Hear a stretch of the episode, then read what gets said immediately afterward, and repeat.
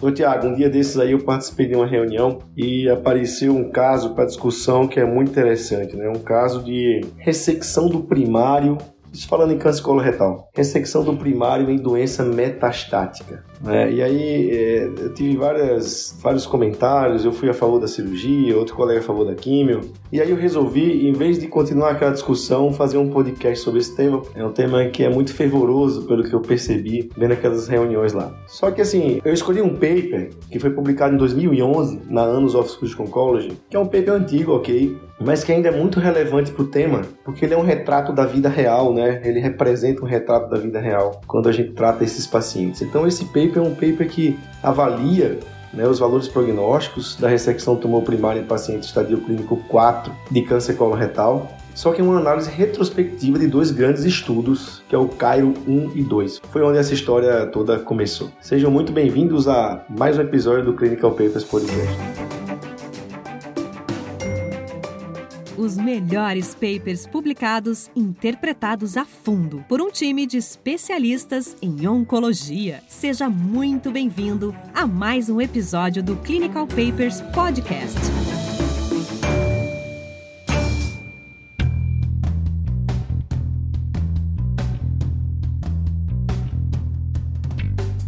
Então, Thiago, só para continuar essa introdução aí, né? Foi interessante essa discussão, que foi apresentado um caso, um caso de um homem bem idoso, octogenário, que estava com um tumor de cólon direito, né, visto na tomografia, um tumor grande, com ascite e um pouco de sintomas, e o caso foi passado como um paciente subocluído. Até bom, subocluído, sintoma, sintomático, fica até fácil essa decisão, né? Mas o interessante é que a condução do caso não foi para cirurgia e, putz, isso me chamou muita atenção e realmente é muito legal a discussão desse caso. Mas teve um dos comentários que eu fiquei preocupado, porque foi utilizado um resultado de um estudo que é de um grupo lá da, de um grande serviço americano, né? foi comentado um resultado do estudo contrário à realização da cirurgia, é, cuja preocupação do colega era sobre sobrevida. Né? não, porque fazer a cirurgia não beneficia sobrevida. Eu fiquei, poxa, mas ninguém está discutindo aqui sobrevida, né? Vamos, Antes de entrar na introdução do paper em si, você falar dos Kairos aí, vamos pensar aqui, poxa, o que é uma sobrevida para um homem de 80, 82 anos, terminar os dias da vida fazendo quimioterapia ou arriscar uma cirurgia se der certo ele continuar esses resto do dia da vida sem fazer nada e, viver pelo menos livre desse problema, né? Então essa, essa, é a problemática, né? Às vezes a gente não plota o artigo ou o resultado do artigo ou aquela orelhada na situação correta. Então não quer dizer que o resultado de um paper que mostrou que a ressecção do sincrônico não melhora a sobrevida se aplique nessa situação. Né? É usar adequadamente a medicina baseada em evidência na situação. Então essa é que é a coisa legal da medicina baseada em evidência, no processo intuitivo de decisões, na experiência, na discussão dos casos. É né? você trazer a informação né, da literatura, mas não só isso, saber em qual momento utilizar qual informação. Né? Isso é, é muito legal. É interessante, enquanto tu foi falando aí, eu, eu fui processando várias coisas que eu queria que eu queria comentar. A primeira e a principal talvez seja isso que você acabou de falar, né? O porquê que a gente lê artigo científico, né? Assim, para que, que a gente lê, para que, que a gente publica coisas, uh, enfim, em, em, revistas indexadas, etc., para aplicar no dia a dia. Quem está fazendo isso para aumentar o currículo? Ah, isso é para ser aplicado no dia a dia. Então, para você, ouvinte, que está esperando que essa resposta saia desse uh, episódio de hoje, você pode pular para o próximo podcast, alguma coisa de fofoca, alguma outra coisa de literatura, porque essa resposta não existe, uma resposta definitiva para isso. Uh, até tem um estudo do ano passado, do Dr. Kanemitsu, do grupo japonês, que tentou randomizar isso de forma, entre aspas, mais adequada possível, uh, se opera o tumor primário ou não opera o tumor primário, pacientes assintomáticos mas o estudo foi fechado precocemente porque, enfim, não teve desfecho suficiente. Eles fecharam depois de uma análise interina. Na primeira análise interina foi a recomendação do IDMC, que é, monitorava o estudo. Agora, outra coisa que você falou, é, quando a gente está falando aqui de ressecção no tumor primário, a gente está falando de pacientes assintomáticos, né? Então, assim, pacientes obstruídos, pacientes subocluídos, sintomáticos, sangrando. Não precisa de uma randomização, de um estudo randomizado para nos mostrar que esse paciente precisa uh, de uma intervenção uh, cirúrgica. Ninguém vai sair fazendo quimio paciente que está sangrando, enfim, destruído, tudo mais. Tem que lembrar, enfim, o que a gente tem de, de, de armamentário para a maioria das histologias gera uma taxa de resposta uh, ali na casa dos 40%, 50%, mas que muitas vezes demora um certo tempo enfim, a gente vai usar antiangiogênico em alguns, alguns casos, o paciente pode estar sangrando, etc. Indo para esse estudo em específico, essa análise, é, Raniel, essa, esse, esse paper foi publicado, como você falou, então, Annals of Surgical Oncology. É uma análise, na verdade, retrospectiva de dois grandes estudos prospectivos, o Cairo e o Cairo 2. O Cairo uh, 1, é, ele foi um estudo, na verdade, que avaliou o uso sequencial ou concomitante é, de quimioterapia. Na época, a gente estava falando aí basicamente de é, capecitabina e intercânio oxide platina. E o Cairo 2 foi um estudo que avaliava a inclusão de anti-EGFR, no caso cetuximab, ao capox mais bevacizumab. Foi, os dois foram estudos aí uh, que não tiveram muito impacto, digamos assim, em termos de mudança de tratamento uh, sistêmico. Foi inclusive deletério a adição da, do, do cetuximab ao capox mais bevacizumab. Mas o que, o que foi feito aqui nesse, né, nesse paper foi uma análise retrospectiva mostrando para avaliar o que, que aconteceu com os pacientes, comparando aí retrospectivamente o que aconteceu com os pacientes que operaram o tumor primário ou que não operaram o tumor primário dentro desses dois estudos. Como a gente vai ver mais para frente, é, enfim, esses pacientes poderiam não ter operado esse tumor primário, e aí eu acho que esse é o grande viés. A gente sempre conversa sobre essa questão de viés, de tudo retrospectivo, etc. Eu acho que talvez o grande viés dessa análise é esses pacientes foram ou não foram operados, é, essa decisão foi tomada antes da entrada no estudo, né? Então ninguém sabe o que aconteceu de fato que levou aqueles pacientes que foram operados ou não. Mas essa é uma análise bem interessante, foi publicada aí, como você falou, em 2011. Então essa história é, é muito importante que a gente continue um pouco, né, pessoal? É, Para fazer um resumo disso é o seguinte: a situação é a seguinte: chegou um paciente no seu consultório, ou você foi chamado para avaliar um paciente lá no andar da enfermaria, que ele tem um, visivelmente um tumor de colo, de sigmoide, sei lá, de intestino né, colo retal. Ele tem metástase, seja peritoneal, hepática, pulmonar, etc e ele não tem sintomas ou tem pouquíssimos sintomas em relação ao tumor primário. Então é como você começa isso, você opera logo o tumor de cara e manda ele depois para o oncologista, para o oncologista resolver, como com aquela ideia de que, poxa, eu vou tirar esse tumor porque se ele causar algum problema, né, vai atrapalhar o tratamento com quimioterapia, né? Existe essa premissa e essas premissas elas têm que ser um pouco dirimidas, têm que ser um pouco resolvidas aqui. Não existe cirurgia paliativa profilática. Onde você pode exagerar um pouco nisso seriam em tumores pélvicos, porque uma progressão pélvica de um tumor, seja coloretal ou até mesmo ginecológico, é catastrófica. Então, às vezes, a gente toma mais um pouco de liberdade em se antecipar com a cirurgia num cenário metastático, por exemplo, numa tumoração pélvica. Aqui não é isso, né? Então não existe isso. No começo, foram publicadas várias experiências de serviços, né? Então a gente tem várias meta-análises. Tem, assim, tem um paper mostrando tipo umas 15, 20 meta meta-análise sobre quantos serviços, quantos estudos tiveram resultado positivo em ressecção do primário, quantos estudos tiveram resultado negativo, você vai encontrar de tudo, viu, Ô, Tiago? Eu fiz direito, sou advogado, quis me livrar dessas interpretações e hoje eu vivo mais isso do que nunca, porque esses casos complexos, cara, você tem que né, interpretar tudo isso. O fato é que existe justificativa para tudo. Então você tem que ter uma base teórica forte para que você saiba usar essa base frente à situação específica daquele determinado problema. Os melhores papers publicados interpretados a fundo por um time de especialistas em oncologia. Então, o estudo Cairo 1 e 2 são estudos conduzidos por um grupo holandês em vários centros, são mais de 16 centros, 18 centros. Você tem o Cairo Cairo 1, Cairo 2, 3 e 4, tem vários estudos né, que são é um consorte né, de, de, estudos nesse sentido. E aí o que aconteceu aqui foi o seguinte, eles foram avaliar essa uso sequencial ou não de químio e aí resolveram olhar para os dados e viram que dentre aqueles pacientes, estadiamento clínico 4, né, que fizeram ou não químio sequencial, etc., existiam pacientes que foram operados. Tá? Então, é uma análise retrospectiva de dois grandes estudos, os estudos Cairo. Se a gente for no congresso hoje, o cara que vai falar de cirurgia de ressecção do primário em paciente assintomático tem que falar do estudo Cairo 1 e 2. Então é por isso que a gente está começando por isso aqui. Nesse estudo Cairo 1 eram 803 pacientes elegíveis, né, 399 deles estadiamento clínico 4, e desses pacientes, 258 foram submetidos à ressecção do tumor primário antes de começar a quimioterapia, etc. E 141 foram nos grupos non-resection, né, que não foram operados de, de cara, beleza? E eles queriam avaliar outros fatores prognósticos, como, por exemplo, dosagem do, do lactato, do LDH, e se a presença de metástases extrahepáticas era importante ou não, enfim. Isso tudo paciente assintomático. E também avaliando um pouco sobre toxicidade. Já no estudo Cairo 2, eram 736 pacientes elegíveis, né, sendo 448 de estadiamento clínico 4, onde 289 fizeram ressecção, 159 não fizeram ressecção. Então a gente está falando de um número de quase 600 pessoas operadas e quase 400 pessoas não operadas, sendo comparado desses dois grandes estudos. E daqui a gente vai tirar informações retrospectivas que vão alimentar essa nossa mente aqui, que hoje está mais filosófica do que nunca, viu, Tiago? É interessante é, comentar, né, que assim, sempre a gente fala de estudo retrospectivo coloca isso como sendo uma fonte grande de viés. Aqui a gente está falando de estudo de análises retrospectivas de um estudo prospectivo, né? que é um ponto a favor dessa análise, né? porque a gente tem no estudo prospectivo a gente vai ter datas fixas, digamos assim, para avaliação de resposta, sobrevida, etc. Isso torna esse resultado uh, um pouco mais fidedigno. Né?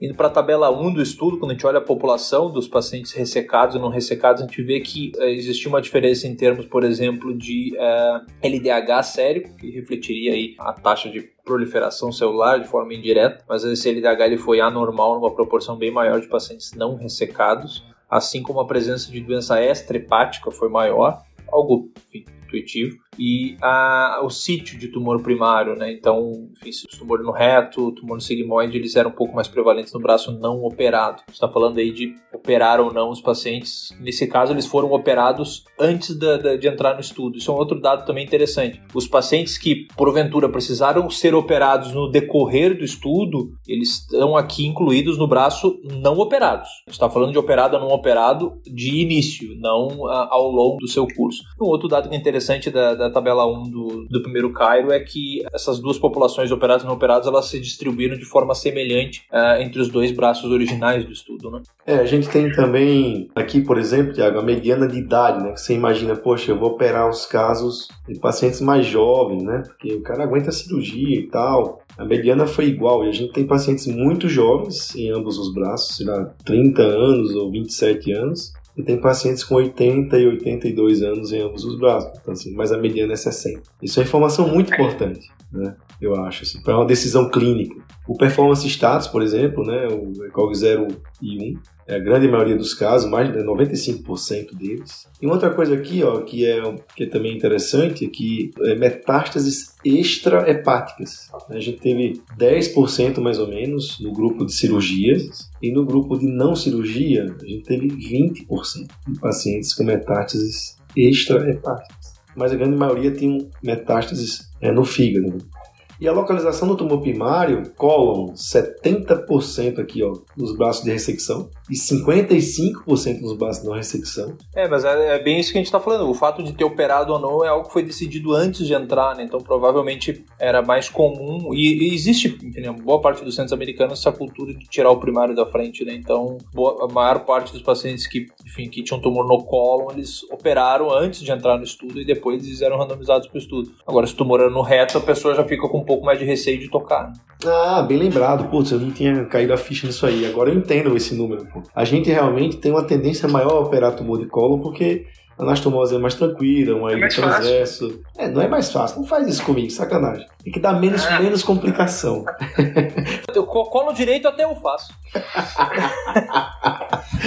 é, e quando a gente olha para desfecho ali, é interessante, é, é, em termos de sobrevida global, eles mostra, demonstra um hazard ratio 0,63, né, que seria uma redução do risco de morte da ordem de 47% para os pacientes que operaram tumor primário, e um hazard ratio 0,57, um PFS, um, um hazard ratio 0,57. E esse benefício ele não existiu naqueles pacientes que tinham dois ou mais sítios de doença metastática, ou seja, quanto mais sítios de doença metastática esses pacientes tinham, teoricamente esse benefício ele iria uh, se reduzindo. Uh, e uma outra análise interessante que eles fizeram era em relação, em relação à toxicidade, né? eles avaliaram os, os sintomas de as toxicidades provenientes da quimioterapia que poderiam ter alguma uh, influência pela presença ou não do tumor primário, como náusea, vômito, ilho, diarreia, e eles viram uma incidência um pouquinho maior nos pacientes que o tumor primário estava em loco, né, de toxicidade grau 3 e 4. Uh, ah, essas toxicidades essencialmente gastrointestinais elas foram um pouco maior 11 versus 5% nos pacientes que, por exemplo, de vômito nos pacientes que estavam no primário em loco. É, principalmente porque na, na colectomia direita você tira um, grande, um bom segmento de ilho, se você quiser, né? Então, teve menos toxicidade por conta de leite. Então, se você está pensando em uma, uma, medicação que vai dar muita toxicidade intestinal e o paciente é idoso e tal, talvez isso ajude na sua decisão. O tratamento profilático para ilho paralítico seria tirar o ilho, o senhor está dizendo.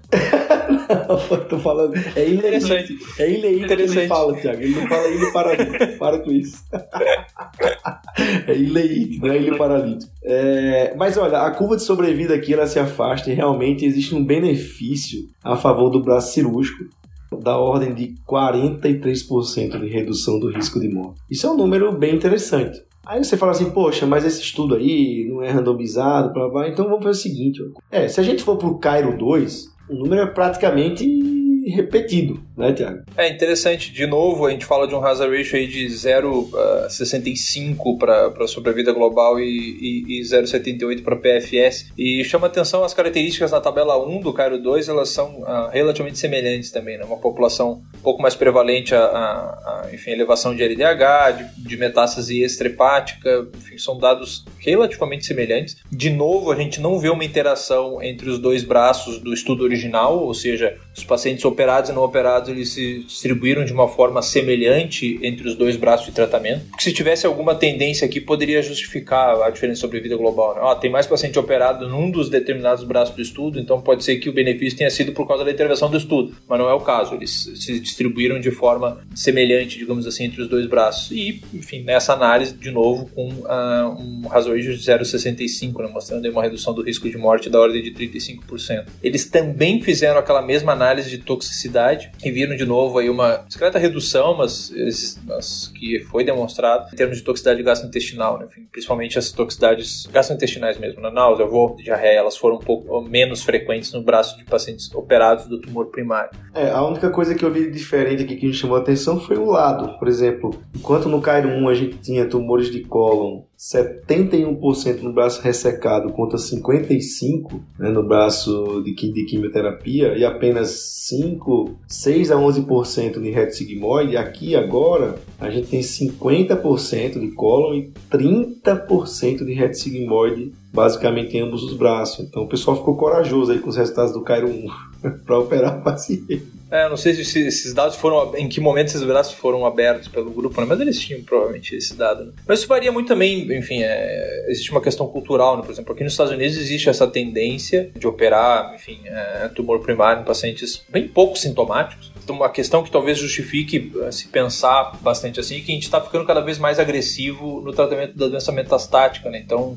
se a gente está pensando que o paciente tem uma doença que é passível de tratamento cirúrgico, por exemplo, no fígado daqui a um tempo, dá para a gente ir pensando, por por exemplo, em tirar o primário da frente é, bem antes dessa cirurgia do fígado. Uma outra questão é, eventualmente, se a gente está falando de um país onde esses pacientes podem ser listados para transplante hepático, por exemplo, parece loucura, mas isso existe. Pacientes com câncer de colo com doença hepática exclusiva, obviamente esses pacientes têm que ter o, tumor uh, primário ressecado. Acho que uh, aqui nos Estados Unidos é principalmente em função de que existe um apelo muito grande para a ressecção de doença metastática, quimio hepática, etc. Então acaba existindo esse apelo por tirar o tumor primário da frente muitas vezes. Os melhores papers publicados, interpretados a fundo por um time de especialistas em oncologia. Para resumir o resultado do paper, o Cairo 2 também foi positivo para a ressecção. Vou repetir, foram quase 600 pacientes operados versus quase 400 pacientes não operados, dois estudos prospectivos. E eles deram como conclusão que a ressecção do primário é um fator prognóstico na sobrevida global. E observaram uma maior incidência de toxicidade no braço não operado, em particular no Cairo 2. Beleza, então assim, essa é a informação que a gente quer dar com esses dois estudos. É a informação de que eu podia, por exemplo, contra-argumentar na reunião, olha, mas existe os Cairo, mas não é isso. Né? O que a gente trouxe aqui para vocês é exatamente essa pílula, né? esse episódio pílula para vocês quando se depararem com um paciente metastático, com câncer coloretal, assintomático ou pouco sintomático, comecem a abrir um pouco o leque de opções, saibam que existe sim você fazer um tratamento no operatório, leve em consideração a sua experiência, a sua UTI, o que a família quer para ele, a idade do paciente, o que ele pensa sobre a doença. Atualmente, né, Tiago, fatores imunológicos, enfim, tem um monte de coisa para colocar na panela e não simplesmente, ah, não tirar no benefício sobrevida, não vou fazer. Não é assim que você deve pensar né, quando você tem situações complexas como essa. Isso aqui é uma situação complexa. É, tanto que nos organogramas que a gente vê por aí, vários câncer centers, assim, paciente com tumor sincrônico, discussão em reunião multidisciplinar. Então, assim, a reunião multidisciplinar é para isso, para você pegar pessoas que não viram o paciente, não conhecem o paciente e dar a informação seca para você pegar a pessoa que viu o paciente, que conhece a família do paciente e faça esse jogo de informações e aí tirar a melhor solução para o caso. E é esse estudo, para mim, ele é muito importante, Tiago, porque ele traz um dado de sobrevida real. Você tem ideia, a Holanda é conhecida por fazer mais quimioterapia. Né? Então é um país que tem uma tendência a fazer mais quimioterapia. E, e, você quando junta tudo isso, caramba, você, se você tem todo esse aparato cirúrgico favorável, localização do tumor, etc., você tem que realmente considerar isso com muito carinho. Eu, lógico, sou cirurgião e a gente tem uma tendência a super é, valorizar os nossos resultados, é comum com qualquer um, mas, por exemplo, um paciente mais jovem, eu tenderia mais a fazer quimioterapia. Um paciente mais idoso, onde eu sei dos limites da quimio, da dose, do idoso ir para o hospital, fazer quimio, etc., vão alterar muito o fim de vida dele, talvez operar e levar ele para um fim de vida sem muito transtorno seria interessante. Agora, existe um preço a pagar que a gente vai discutir num outro episódio, que a gente vai trazer aqui e quem sabe a gente vai discutir isso de outra maneira. É, acho que é, para deixar aí como mensagem final, realmente não tem como a gente dar uma resposta universal para todos esses casos. Acho que é, como você falou, para isso que serve reunião multidisciplinar para isso e para deixar o, o, o, coleguinha que tem um podcast nervoso, são os dois objetivos de, de, se ter reunião multidisciplinar. Uma questão interessante é que, enfim, não, a gente não abord, acabou não abordando nessa discussão, mas uh, esse paper, como a gente comentou anteriormente, ele foi publicado em 2011, então aqui a gente está falando, quando a gente fala de tratamento-alvo, a gente está falando basicamente de bevacizumab e anti-GFR. É, hoje em dia a gente sabe que tem muito mais coisas surgindo. Uh, por exemplo, uh, algo que mudou a, a, história de uma parcela pequena de pacientes com câncer coloretal, que é a questão da estabilidade microsatélite, é o que absolutamente deve ser levado em consideração. Esses pacientes eles têm uma altíssima taxa de resposta com imunoterapia. Mais do que uma altíssima taxa de resposta, eles têm uma resposta sustentada às custas de muito pouca toxicidade, então isso tem que ser levado em consideração. Tá cheio de paciente com resposta completa, inclusive com imunoterapia, sem precisar, ah, enfim, eventualmente de, um, de uma intervenção cirúrgica. Então, isso, mas a gente sabe que isso é uma parcela pequena desses pacientes com doença metastática, assim como outros biomarcadores que surgindo, né? HER2, BRAF. Essas análises moleculares nos, têm, têm nos ensinado muito sobre comportamento também de doença. Então, por exemplo, um paciente que tem um tumor BRAF mutado, Uh, provavelmente a gente deve pensar de forma diferente, porque habitualmente eles têm um curso muito mais agressivo de doença, etc. Então, acho que é essa a mensagem. A mensagem é que uh, tem que individualizar mesmo, tem que uh, sentar todo mundo junto e conversar, porque, e eu acho que cada vez mais tentar colocar, como você falou, né, o que, que a expectativa do paciente em relação a isso, né. Acho que uma grande dificuldade que existe em câncer de cólon, que a gente está falando de vários cenários muitas vezes, né, doença ressecável, não ressecável, potencialmente ressecável, os estudos não foram desenhados para responder é, essas perguntas dessa forma de caixinhas, né? Eles randomizam uma droga X versus Y e mostra se ganha sobrevida global ou não. Mas mesmo que eventualmente não demonstre o ganho de sobrevida global, se eventualmente eu adicionar X e aumentar a taxa de resposta, eu posso levar aquele paciente para cirurgia e com certeza operar uma doença metastática vai aumentar a sobrevida daquele doente mais do que a droga Y. Então, só que os estudos não são desenhados para isso. É, essa acho que talvez seja a grande dificuldade, o que exige mais justamente disso, de leitura crítica e de seguir o Clinical Papers. Né? Isso aí. seguir o Clinical Papers. Pô, tá, tô com saudade de você, hein, cara. Você tá aí, tá falando até BREF. Estados Unidos. Tu vê? Tô ficando fino, velho. Ontem, ontem, eu ensinei, ontem eu ensinei chinês pro Alan. A gente gravou um episódio ontem, eu ensinei chinês pra ele. Tá falando até e... BREF. Daqui a pouco você vai estar com um salzinho assim, ó, em cima da comida, né? existe, existe aquela, aquela piada do cara que vem passar nos Estados Unidos 15 dias e volta pro Brasil dizendo que tá esquecendo o português. Né? é igual o cara. Não, desculpa, tô, tô, tô perdendo o português, desculpa. É igual o cara que sai lá do Nordeste e fala chiando mais do que uma panela de pressão porque passou uma semana aqui em São Paulo, né? Tomara que o Alan não escute isso.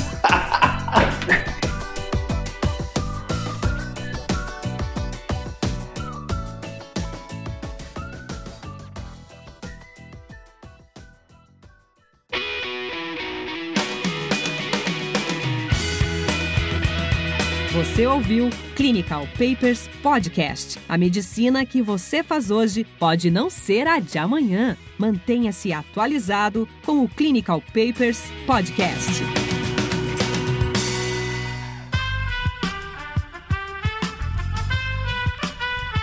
Esse podcast foi editado por Aerolitos Edição Inteligente.